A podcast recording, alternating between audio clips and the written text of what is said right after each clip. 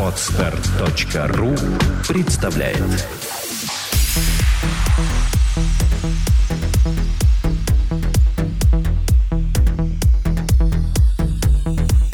Добрый день, дорогие слушатели. С вами подкаст «Психология, миф и реальность» и его бессменный ведущий Александра Иванова. Я Андрей Капецкий. Здравствуйте. Добрый день еще раз. Сегодня мы ведем разговор по душам на такую, наверное, касающуюся очень многих людей тему, как э, бытовые проблемы. Когда говорят, быт заедает, быт разрушает, быт не дает быть счастливым.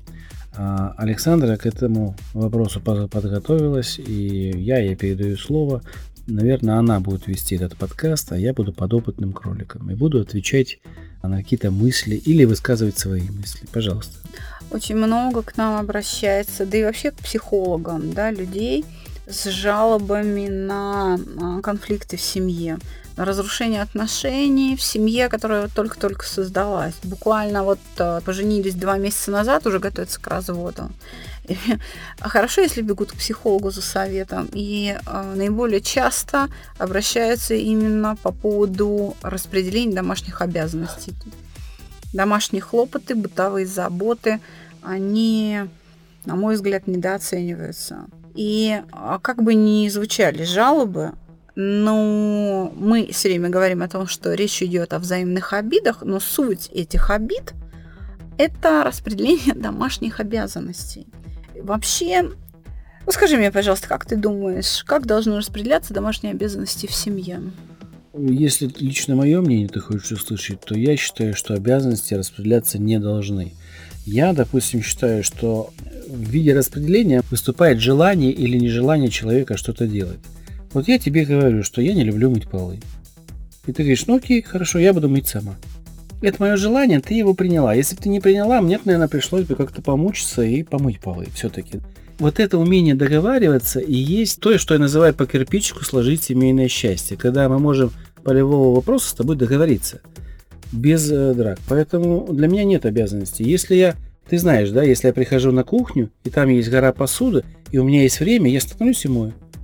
Я не зову там дочь, сын, а ну давайте сюда, кто здесь на намусорил, женат, все построил, кто не помог. И давай заставлять. Нет, я думал, так и дети делают то же самое, и ты делаешь то же самое. Дети стирают у нас сами, дети все делают сами, не потому что это мы им приказали, а потому что увидели и сделали. Так заведено. Вот я и хочу поделиться этой философией, которая делает нас счастливыми. Домашние хлопоты действительно недооцениваются, ведь э, люди, приходя э, на проект «Чувство покоя», за помощью в попытке сохранить едва-едва начавшиеся, да, начавшиеся отношения, они просят, скажите, дайте какой-то универсальный да, совет. Да, да, да. да. Они говорят, ну что это за фигня? Как можно из-за такой ерунды такие скандалы устраивать? Вы знаете, это не мелочь, и это не ерунда. Домашний хлопот – это регулярная деятельность. Ее нужно делать ежедневно, 365 дней в году, и так лет там 25-30 до самой вашей смерти уже после ну, как бы в браке, да, есть браки там и 50 лет, и 70 лет, это кому удалось там сколько прожить. Это очень длительный процесс. И та деятельность, которую вы осуществляете ежедневно, вот эта самая регулярная деятельность, она и составляет основу семьи. Поэтому, во-первых, люди обращаются с вопросом о том, что а чаще всего женщины говорят, я все тяну на себе. Я работаю так же, как он, но я еще при этом и дома убираюсь, потому что мужчина не находит в доме домашней работы мужской. Он говорит, это не мужское дело. За что не возьмись, все не мужское дело. Все не мужское дело. Ну, действительно, например, городским жителям, нам, столичным штучкам, да, где найти мужскую работу? Что такое мужская работа? Поколоть дрова, накосить сен. Разве не так? Ну, где женщина ему здесь, в столице, найдет вот эту вот мужскую работу? Мужчины часто выстраивают совершенно нереалистичные ожидания, вступая в брак. Они считают, что... Ну, то есть, знаете, как вот э, русская мудрость народная гласит, жена мужу подруга, а не прислуга. Вот, э, а, а, а, вот об этой системе координат я бы хотела поговорить. Да, действительно, женщина-хранительница домашнего очага. но она при этом еще и работающее создание. Когда мужчины мечтают о том, чтобы женщина была красивая, ухоженная, не с синяками под глазами и не уставшая, чтобы она хорошо выглядела, чтобы она не была меркантильной и сама на себя зарабатывала, чтобы при этом она была хорошая хозяйка и была очень домовита, и при этом еще была послушная, а он бы только выполнял свою функцию, равную ей по зарабатыванию денег, тоже по обеспечению самого себя материально, то мы здесь явно видим перераспределение обязанностей нерав... неравноценное. Здесь дело не в справедливости. Я не хочу взывать к справедливости. Я говорю о том, что хрупкий женский организм, находясь в столичных условиях, где воздух непрозрачный, пища не свежая, много шума, где нет возможности отдохнуть достаточное количество времени, большие психоэмоциональные нагрузки, женщина, даже обладающая сильным, хорошим, крепким здоровьем, в таком режиме свое здоровье подорвет, и она будет не способна рано или поздно всем этим требованиям соответствовать. То есть эти требования завышенные. Человеку, который живет в мегаполисе, такие требования предъявлять нельзя, потому что он их не выполнит. Это надо быть сверхчеловеком со сверх какими-то способностями, чтобы все это делать. Ресурс у человека ограничен. Мы сегодня говорили с Владимиром Александровичем, а, поясню, мы пишем подкасты в один день, и я заранее хочу извиниться перед людьми, за наши некоторые оговорки надо бывает. Мы, правда, пишем 5-6 часов после работы, это до 12 до часа ночи, поэтому великодушно простите за некоторые оговорки или там недосказанности или глотание букв. Правда, очень усталые пишем, но с большим удовольствием всегда. Так вот, что я хотел сказать. С Владимиром Александровичем мы обсуждали сегодня а, как раз семейную пару. Вопрос там был такой. Как совместить ее желание гулять ходить там на танцы, в кафе с подругами и его домоседство. И мы пришли к выводу, что лучший вариант это взять бумагу, написать ваши требования к друг другу. Одинаковые вычеркнуть, по неодинаковым договориться. Мне кажется, что этот способ подходит и точно так же к бытовым проблемам. То есть, что вам делать это, легко? Это, собственно, и есть э, то, о чем я говорю. Но я хочу предложить чуть более глубокий подход. Угу. Таким образом, не всегда получится договориться. Не всегда, да? Такой а, способ, он может вскрыть что? И он может, сможет, э, такой способ сможет вскрыть неразрешимые противоречия. Потому что он может показать принципиальные, принципиальные, я подчеркну, отличия системы ценностей, да. И, и тогда вы впервые, могут... да, и тогда вы впервые столкнетесь с тем, что вы вышли замуж за человека, который, то есть вы себе построили один образ, а реально, вступая в конфликт и э, прописывая эти вещи, вы обнаружите, что человек-то другой, и что вот этого того, которого вы себе придумали, из-за кого вы выходили замуж или на ком женились, не существует. И вы вдруг можете увидеть, что оказывается-то... Фантом. Фантом, да. И вот этого человека вы не любите. А, а, а по факту вы в браке с ним. С фантомом. И нужно что сделать? Есть два варианта. Либо вы разводитесь, это слабая позиция, это значит, что вы не можете приспособиться, вы слабохарактерный, бессильный, либо полюбите его таким, какой он есть. Полюбите вот этого человека реально, потому что если вы один раз построили фантом, иллюзию, значит, у вас, да. в принципе, эта модель поведения существует. Значит, вы и в следующий раз, и дальше, и дальше, и вы живете, значит, в иллюзорном мире. Конечно, нечто идеальное любить легко. Он же не имеет недостатков. А живем-то мы с реальным человеком. Поэтому нужно уметь любить того, кто есть. И обязательно самому быть удобным объектом для любви. А удобство состоит в чем? Когда я удовлетворяю твои потребности добровольно. Причем ежедневно. И происходит что? Ну, не хочешь ты мыть полы, но в доме же должно быть чисто. Да? А, я мою это, я нахожу для себя удовольствие в чистоте а, дома, да. А, я открою вам секрет. дорогие наши подписчики, что Андрей не любил готовить. Но он просто не готовил дома. Когда мы стали встречаться, он сказал, я принципиально не готовлю. Было такое, да? А, я вам хочу сказать, что я ни разу этого не наблюдала. То есть, как только он это объявил, буквально в тот же день он сказал, увидел, значит, что происходит на кухне, и сказал, так, это не так, да, я Значит, и, в общем-то, и дальше у нас э, вообще Андрей профессиональный повар по образованию. Это так, чтобы вы знали. Мне страшно повезло с Капецким. Готовит он вкусно. Фотографирую еще вкуснее. Да, и то есть этих противоречий не возникло. Просто не возникло. Я просто хочу обратить внимание слушателей на то, что не было насилия, во-первых, над человеком. Во-вторых, ему было дано право делать это или не делать. Но когда он не хочет это делать, при этом нужно понимать, что у вас должен быть достаточно высокий уровень сознания и должна быть развитая любовь, чтобы понимать, что есть вещи, которые делать необходимо. И нужно не избегать их а или делать. перекладывать, а научиться их любить. Научиться делать их с удовольствием. Тогда не будет проблемы в исполнении вот этой домашней работы.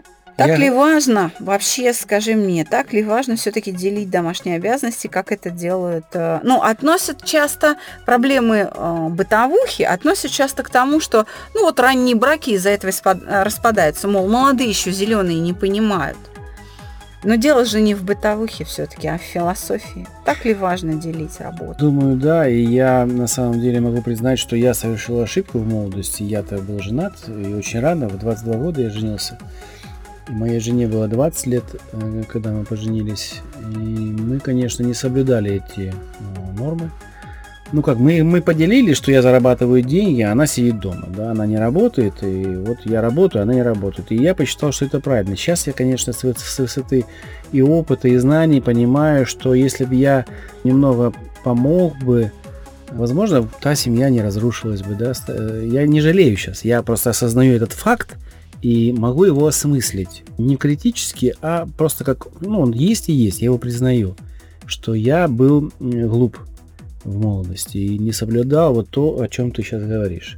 Сейчас же я имею опыт, уже я нахожусь в возрасте далеко за 20, поэтому я могу принимать некоторые вещи безболезненно для себя. Но в то же время я благодарен безумно тебе за то, что ты мне предоставляешь право и свободу не мыть полы, не стирать, не пылесосить. Хотя я иногда пылесошу, пылесосю. В общем, работаю пылесосом по ковру, да, вот это тоже меня успокаивает иногда. Я не отрицаю, я много делаю вещи, но в большей степени как-то вы, женщины, умудряетесь делать так, что я их не вижу. Вытереть пыль там, погладить, сложить одежду. Я от этого избавлен, и мне очень комфортно. Но я свою какую-то тоже толику выполняю там. Работаю личным водителем у своей жены. Ну, мы тоже очень признательны, потому что иногда вот физическая работа очень разгружает. Я, когда глажу белье, я отдыхаю. Я занята глажкой, я переключаюсь, это снимает э, ту усталость, которая накапливается в течение дня. А, потому что, ну, сидящая работа, даже когда я преподаю как преподаватель стоя, есть привычка преподавать все равно я, в общем-то, нахожусь неподвижно. Мышцы затекают, они требуют, ну, некоторые разгрузки. И не всегда есть возможность а, воспользоваться физкультурой какой-то, да, поэтому домашние дела в виде там пропылесосить или, ну, там, погладить белье или помыть посуду приносят, правда, Э, раскладывание вещей уже поглаженных э, по квартире, уборка приносит э, удовольствие, приносит облегчение. А я еще сейчас заметил, вот мы с тобой нашли один маленький такой ход, который нам помогает выявлять те вещи, которые нужно сделать. Мы честны с друг другом, и именно по этой причине, когда мы спрашиваем, дорогая или дорогой, ты устала или устал, честно могу сказать, да, я устал, не могу делать. И если есть силы у меня или у тебя что-то сделать а, о чем я хотел тебя попросить, я иду, или ты идешь и делаешь. Вот эта честность, честность в, в оценке своего состояния, могу, могу, не могу, она позволяет э, вот, э, держаться, держать на вот том уровне правильности отношений в семье, когда э, мы можем похвастаться, что у нас равноправие по каким-то вещам. Я вспомнил одну вещь. Э, была такая книга «Рыцари в золотых доспехах» или что-то типа такого. И там быль была о том, как девушка посылала значит, рыцаря за драконами, он их убивал, а она приход... он при... приезжал к ней, значит, голову, она говорит, еще убей вот этого, еще вот этого, а он потихоньку строил замок рядом.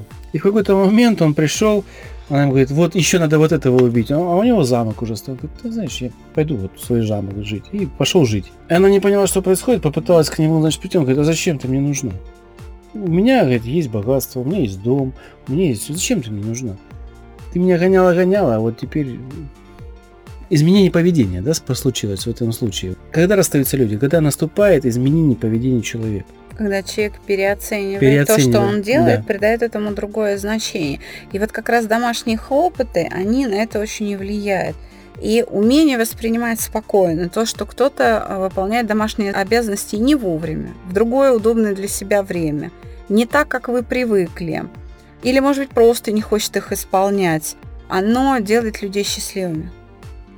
Как ни странно. Понимаете? Не вот насилие. Поч... Не насилие, да человек близкий, любимый человек, он имеет право что-то не хотеть, чего-то не делать. Я приведу пример. Это семья, которая ныне уже спокеры, уже они, э, муж и жена уже давным-давно на проекте. Одни из первых моих воспитанников. Как они решили эту проблему? Он боевой офицер, прошедший войну. Она московская такая краля, которая, когда он за ней ухаживал, говорила, что я готовить, да ты заслужи это сначала. Я убираться, еще чего. Ты что, не мужик? Ты должен заработать на, в общем-то, на чистоту в квартире. Вон, найми помощницу мне. Я не для этого создан, я тебе не прислуга, я тебе не обязан. Вот когда ты будешь моим мужем, да и то не факт. Он знаете, какую позицию выбрал? Он сказал, ну хорошо, и просто не стал убираться, не стал ничего готовить. Просто в какой-то момент она утром просыпается и говорит, что у нас в квартире так грязно? Он говорит, тебе помочь? Она такая говорит, нет, я не хочу убираться. Он говорит, ну хорошо, давай телевизор посмотрим. Сел смотреть телевизор. Она говорит, я есть хочу. Он говорит, тебе помочь? Вы знаете, к обеду она начала смеяться. Она просто начала хихикать, потому что он был совершенно спокоен. Она говорит, ты что, ты, говорит, ты что, не будешь убираться? Он говорит, слушай, не хочу. Что ты такой усталый? Такая неделя была тяжелая. А она говорит, ну и когда ты будешь убираться? Он такой говорит, да я, в общем-то, сегодня не планировал. Меня все устраивает.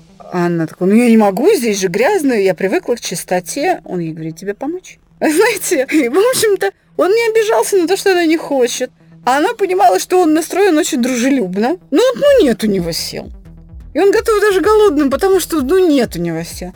Она, значит, сказала, вот запомни, первый последний раз. Я сделаю нам яичницу. Знаете, он хвалил эту яичницу как мог. И на следующие выходные ситуация повторилась. И она уже с юмором восприняла сказала, хорошо, хорошо, я поняла, будет тебе яичница. Он сказал, я тебя так люблю, боже, какая у меня жена, вы понимаете? Она сварила там картошку в мундире, что может быть проще. Он говорил, боже, какая вкусная картошка. То есть вот это проявление любви человека. Вы знаете, сейчас она чудеса кулинарного творчества выдает. У них трое детей. И нет конфликтов по этому поводу. Просто им даже в голову не приходит. Они говорят, нам страшно вспомнить, что когда-то мы вообще могли позволить себе жить в грязи и упрекать друг друга, что это тут твои носки лежат. Любите друг друга. Помните о том, что любая обязанность может стать приятной, потому что если вы ее исполняете для кого-то добровольно, вы можете тем самым каждый день по чуть-чуть осчастливливать ближнего. И лучше быть счастливой каждый день по чуть-чуть, регулярно, беспробудно, чем раз в год на Святого Валентина. Я могу сказать жестче, чем один раз умереть от счастья. Да, это правда. И отсюда складывается семейная стабильность от умения выслушать замечания, Вот я для тебя суп приготовил. Ты знаешь, не удался. Примите это замечание, исправьте суп. Ну, не вот обижайтесь. Да, да. Не забудьте похвалить. Часто женщины этим грешат, что мужчины для них очень стараются в быту. Да, может быть, это коряво. Да, может быть, он ну, не может так ловко управляться там с едой или с, с гладильной доской. Но он что-то сделал. Он, может быть, сходил в магазин за покупками так, как он себе это представляет. Похвалите человека. Часто женщины очень скупы на похвалу в сторону мужчин. Я бы хотел обсудить позицию мужчин. Это очень хорошо, что тут ты сейчас сказала, это похвала. Но, скажем так, возьмем ситуацию, когда человек зарабатывает деньги, имеет возможность на прислугу, все убирается, дом полная чаша, вся бытовая техника, все есть. Женщина недовольна. И ее быт опять... Какой там быт? Там быта нету уже. Она лезет в дела кухарки, она и пытается руководить, она говорит, что здесь грязно и здесь пыль, не убрано чисто. Возьми, сделай. Почему такое поведение возникает? Мне вот просто интересно, оно вот спонтанно возникла у меня сейчас эта идея. Это не, несправедливость, потому что в принципе человек сделал все, что хотела женщина. Он заработал деньги на квартиру, машину, ей на машину, ей на шмотки – на кухарку, на уборщицу, на няню. Ну все, оградил ее, и она все равно недовольна. Наполеон Бонапарт э, говорил так. Есть э, женщины, которые красивое украшение, а есть настоящее сокровище. И в этом разница. Понимаете? То есть проблема в женщине в том, как она себя определяет как систему координат. Э, я хочу так сказать. Женщины, которые уже 4-5 лет после развода, находясь уже в тяжелом состоянии невроза, а, приходят к нам с какими-то болячками. Чаще всего это какие-то гинекологические проблемы, какие-то кисты разрастаются, там миомы, какие-то нарушения циклов, все это такое, остеопатия всякая и прочее, прочее, прочее. Вы знаете, они приходят на проект вот с этими болячками и говорят, вы знаете, врачи меня лечат, лечат, и говорят, слушай, у тебя это уже от головы, потому что то, чем мы тебя лечим, уже давно должно было тебя вылечить. Вот мы только вылечим, у тебя другое. Только вылечим, у тебя опять третье. Вот как так? Мы начинаем работать. Работаем мы, конечно, не с этими системами, не с репродуктивной системой, работаем с мыслями и чувствами человека. Вы себе даже не представляете, как часто я слышу примерно следующее. После работы над обидой и чувством вины, когда женщина приходит сдавать домашние задания на урок стыда, многие из них говорят, вы знаете, мне очень важен сегодняшний урок. Я задаю простой вопрос, почему? И получаю удивительный ответ, потому что работая в тетрадке, я вдруг поняла, что моя семья разрушилась только потому, что я вела себя как дорогая проститутка, а не как жена. Жестковато, конечно. Они сами о себе это говорят. Когда я первый раз с этим столкнулась, с, таки, с такой оценкой да, себя, я задала уточняющий вопрос, что вы имеете в виду? Что значит вот вела себя как дорогая проститутка? А, например, э, хочешь секса? А где шуба? Вот будет шуба, будет секс. Вот в буквальном смысле это звучало именно так. И сейчас я вот 4 года после развода или там 5 лет после развода, я все это время думала, кому это говно надо. И я не понимала ту женщину, которая вышла за него замуж, родила ему двоих детей, и они почему-то не ссорятся. Как это может быть? Это же такое говно. Она говорит, а теперь-то я понимаю, что я дорогая проститутка, а она ему жена. И вы понимаете, что это очень серьезный вывод. Но сделать это безболезненно, открыто, смело, самой себе сказать, да еще в присутствии постороннего человека, несмотря на то, что это специалист проекта «Чувство покоя», который, по сути, извлекает из этого доход, а, возможно только благодаря саногенному мышлению. Вот это обезболивание происходит как раз за счет усвоения идей саногенного мышления.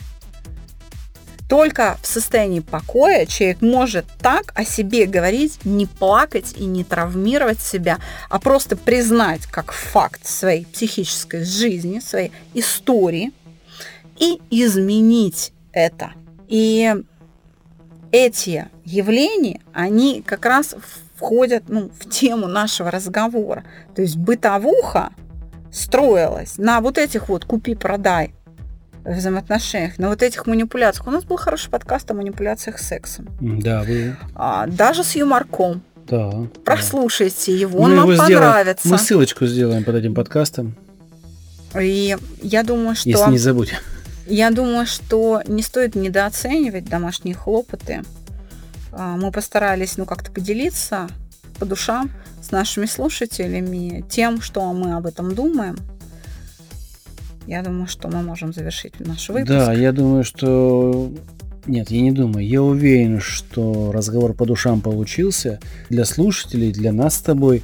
Это еще раз подтвердило, что мы с тобой эм, можем мыслить категориями мужчина-женщина и категории семья. И это очень радует. Спасибо тебе, дорогая. Спасибо нашим слушателям. Мы работаем в студии Владимира Нелюбина в Москве. С нами работает звукорежиссер Иван Умрихин. Всего доброго. До свидания.